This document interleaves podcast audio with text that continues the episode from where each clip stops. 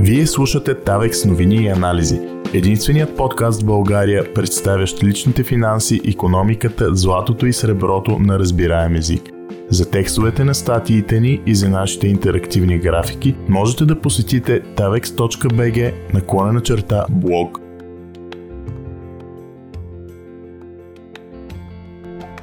Как се формират цените и стоиността? Този епизод на подкаста ще разгледаме защо свободният пазар е изключително важен за цивилизацията през призмата на формирането на цените и стоиността и как нашите желания като потребители водят до управлението на цялата структура на производството. От Даниел Василев След първите две части на образователната ни поредица Златна школа, вече познаваме парите и лихвите – в реалния свят те са общоприетото средство за размяна, в случая на първите, и съотношението между стойността днес спрямо стойността в бъдеще, в случая на вторите. Така парите са инструмент за измерване на стойността днес, а лихвата на стойността след време. Но коя точно стойност измерват, как тази стойност се превръща в цени и какви са функциите на тези цени? Нека разберем. Раждането на стоиността и цените Всички наши действия включват в употребата си оскъдни ресурси, които използваме за постигане на най-важните си цели. В економиката те се наричат именно оскъдни, защото докато желанията ни са безгранични, в ние сме ограничени от средствата, с които разполагаме. Тъй като тези средства са оскъдни, ние ги използваме, за да постигнем най-важните си цели първо, а някои от по-маловажните могат да останат незадоволени изобщо. Подредбата на предпочитанията се различава не само между отделните хора, но и в различно време при един и същи човек. Законът за пределната полезност Факт е, че с оскъдните си ресурси задоволяваме първо най-важните според нас потребности в момента – економиката това се нарича закон за пределната полезност. Синтезиран от економиста Мъри Ротбард в трактата му Човек, економика и държава, той гласи следното. Колкото повече от една стока притежаваме, толкова по-ниска е нейната пределна полезност. Колкото по-малко притежаваме, толкова по-висока е нейната пределна полезност. На пръв поглед това звучи странно, но в действителност не е така. Нека си представим, че притежаваме три автомобила. Първият караме ежедневно до работа. Вторият се използва от родителите ни, за да идват с него до града. А третият временно се използва от нашия съсед. Един от тях се поврежда и оставаме само с два. Коя от горе споменатите употреби ще престанем да задоволяваме?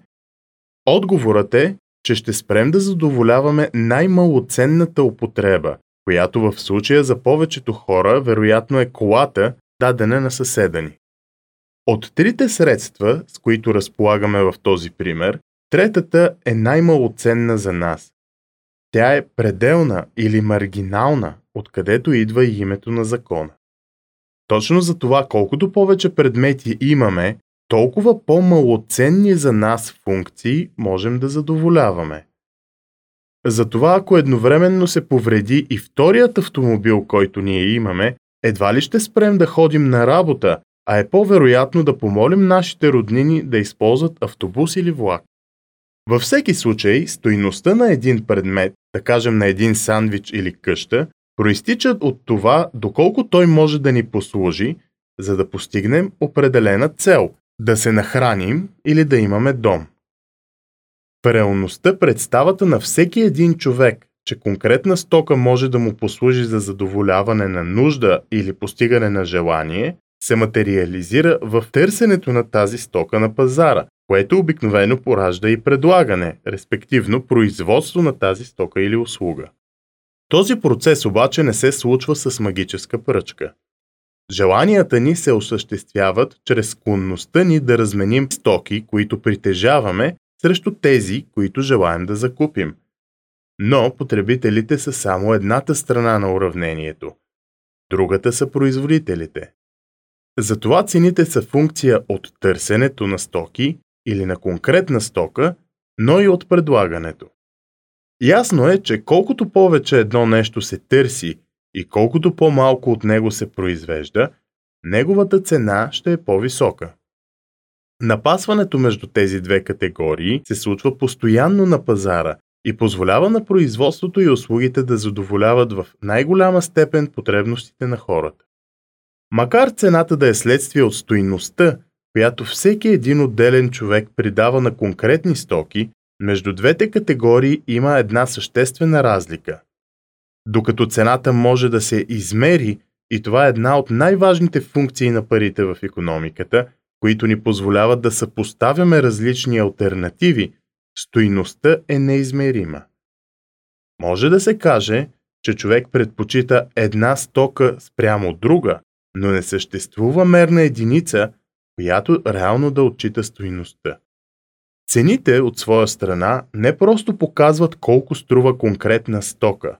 Те играят огромна роля, за да можем да се радваме на света, който имаме днес. Не е преувеличено да се каже, че без цени той просто би бил невъзможен, както ще видим след малко. Защо златото е по-скъпо от водата? Ако е вярно, че хората задоволяват първо най-важните си потребности, а без да се храним и да пием вода не можем да оцелеем, тогава защо цената на златото е по-висока от тази на хляба или на водата? Това може да звучи като наивен въпрос, но той е известен като дилемата на стоиността и неговият отговор става възможен единствено след маргиналната революция в економиката, започната едновременно, макар и в различни страни, от Карл Менгер, Леон Валрас и Стенли Джеванс през 1871 година и родила, измежду другите си достижения, горния закон за пределната полезност.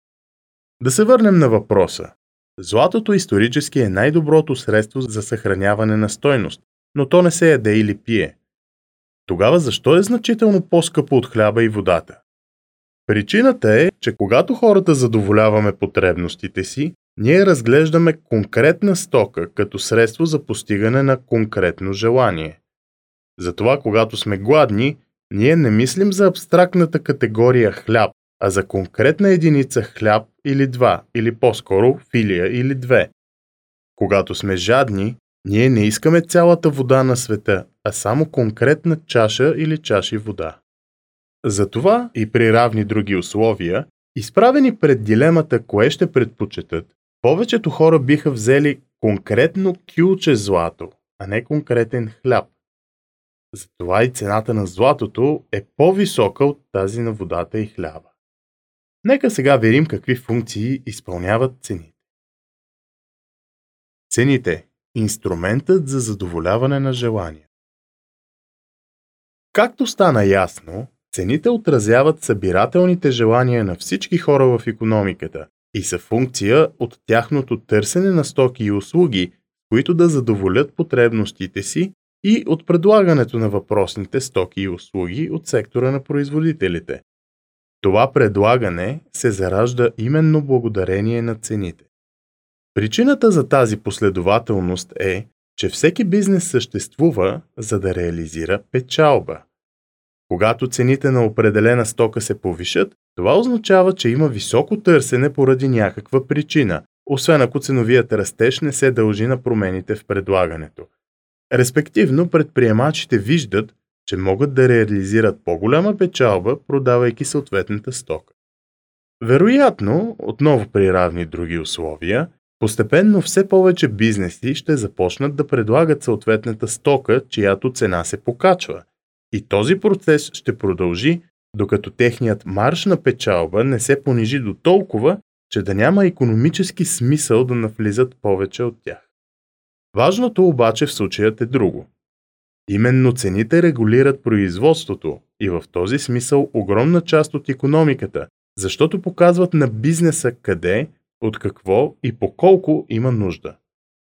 Поради тази причина, нито една цена не трябва да се регулира, защото по този начин се изкривява механизмът, с който всички човешки същества показваме, че искаме да получим определени стоки и услуги, а други от нас демонстрират, че искат и са способни да ги произведат. Приказката за двете царства и големият глад В две съседни, изходно богати царства настанала суша, която продължила няколко години и запасите им от зърно се изчерпали. Разбира се, царете започнали да се чудят какво да правят. Единият от тях забелязал, че цената на вносното жито започнала да се покачва и сметнал, че по този начин търговците експлуатират населението му. Затова наложил ценови таван, с който забранил хранителните продукти да се продават над определена стойност. Вторият цар забелязал същото, но си казал, да, цените се качват, но по този начин в царството влизат храни. Няма да се намесвам в търговията. Така с времето цените продължили да растат. Когато гладът приключил, жителите на Второто царство били пообеднели, но преживяли премеждието. Жителите на Първото царство не загубили много пари, но масово загубили нещо много по-ценно – животите си, а много от оцелелите избягали от царството. Така цената, която насочила търговците към Второто царство, показвайки им, че там има глад, респективно има много висока нужда и търсене на храни, буквално спасила живота на хората. Всъщност, точно толкова важни са цените и в действителния живот. Но те изпълняват още повече функции. Цените и структурата на производството до сега говорихме за крайни потребителски стоки. Тези, които купуваме в магазина или услугите, с които правим живота си по-добър. Но съвременната економика е много по-сложна от просто секторът на крайните потребителски стоки. Всъщност този сегмент от стопанството е значително по-малък от сегмента на капиталовите стоки. Това са машините и оборудването, използвани за производството или на други капиталови стоки, или на самите крайни потребителски стоки. Стигаме до проблем. В магазина като потребители виждаме продуктите готови, но няма нито един човек на земята, който да знае целият производствен процес, даже на най-простите стоки като молива, както открива економиста Ленард Рид в есето си Аз моливът. Колко желязо и петрол трябва да се добият, за да се произведат верижни триони, които да се доставят къде точно по света, за да се отсекат колко дървета, които как да се обработят, за да се направят колко и какви корпуси на молив. Тук даже не говорим за гумичката, медния пръстен, който я държи, и за графита. И докато моливите са изключително прости, Нека си представим колко стоки и различни продукти влизат в производството на един автомобил, смартфон или телевизор, които се проектират години преди да достигнат до нас като потребители. Тук отново решаваща роля играят цените. Както крайните потребители купуват стоки и услуги, така и бизнесът купува стоки и услуги. Респективно, така и производителите на капиталово оборудване са движени и насочвани от печалбата. Заворът за гумички знае колко от тях да произведе, защото вижда цените и има представа какво е търсенето и къде по света се намира то. Същото въжи и за всички останали капиталови стоки. Но фокусът на компанията от всеки един етап от структурата на производството е само един – да отговори на нуждите на потребителя. Ако изведнъж човечеството престане да използва моливи, производствената структура, съществуваща днес, ще изчезне, защото просто никой няма да може да реализира печалба, тъй като няма да има никакво търсене за продуктите му. По този начин, без изобщо да се замисляме, чрез желанията си, респективно чрез цените и пазарния механизъм, насочваме гигантската производствена структура, която расте и прави живота на всеки от нас по-добър с всеки следващ ден. Това се случва без нито един цар, централен плановик или комитет да регулира изключително сложната система. Тя функционира толкова съвършено, че Адам Смит нарича действието на пазара невидима ръка, което се превръща в една от най-известните словосъчетания и алегории за свободните пазари в економиката. Ние обаче знаем, че тази ръка не е невидима и не е в единствено число – Механизмът на пазарите работи благодарение на стоиността, която всеки един отделен човек придава на определени стоки и неговото търсене за тези стоки, от които се раждат цените, които направляват производството. От тук следва друг важен извод. Без пазарният механизъм, никакви други системи на ценообразуване, основаващи се върху други теории за стоиността, например трудовата теория за стоиността, не могат да работят. Затова и централното планиране през социализма е невъзможно.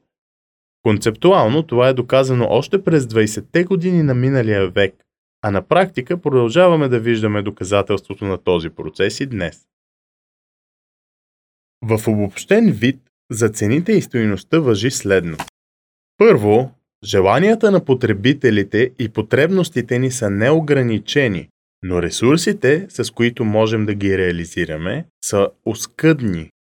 Второ, Стоиността на стоките, предметите и действията е субективна и се ражда от представата на всеки човек за начините, по които той или тя може да постигне целите си и да задоволява потребностите си.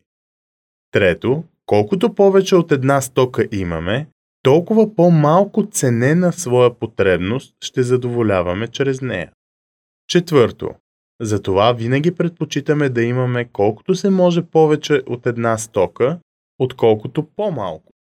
Пето, от търсенето на стоки в реалния живот, следващо стоиността, която всеки един човек им е предал и от тяхното производство, се пораждат цените. Шесто, можем да измерим цената, не можем да измерим стоиността. Седмо, крайната цена се влияе не само от търсенето на една стока, но и от нейното предлагане. Осмо, Както търсенето и предлагането формират цените на крайните потребителски стоки, така желанията на потребителите водят до оформянето на цялата структура на производството. Девето, не е възможно централен борд, работещ без пазарни цени, да определи какво да се произвежда. Подобна структура просто рухва. Текстът на статията, както и интерактивните инфографики към нея са достъпни на davex.bg наклонена черта блог.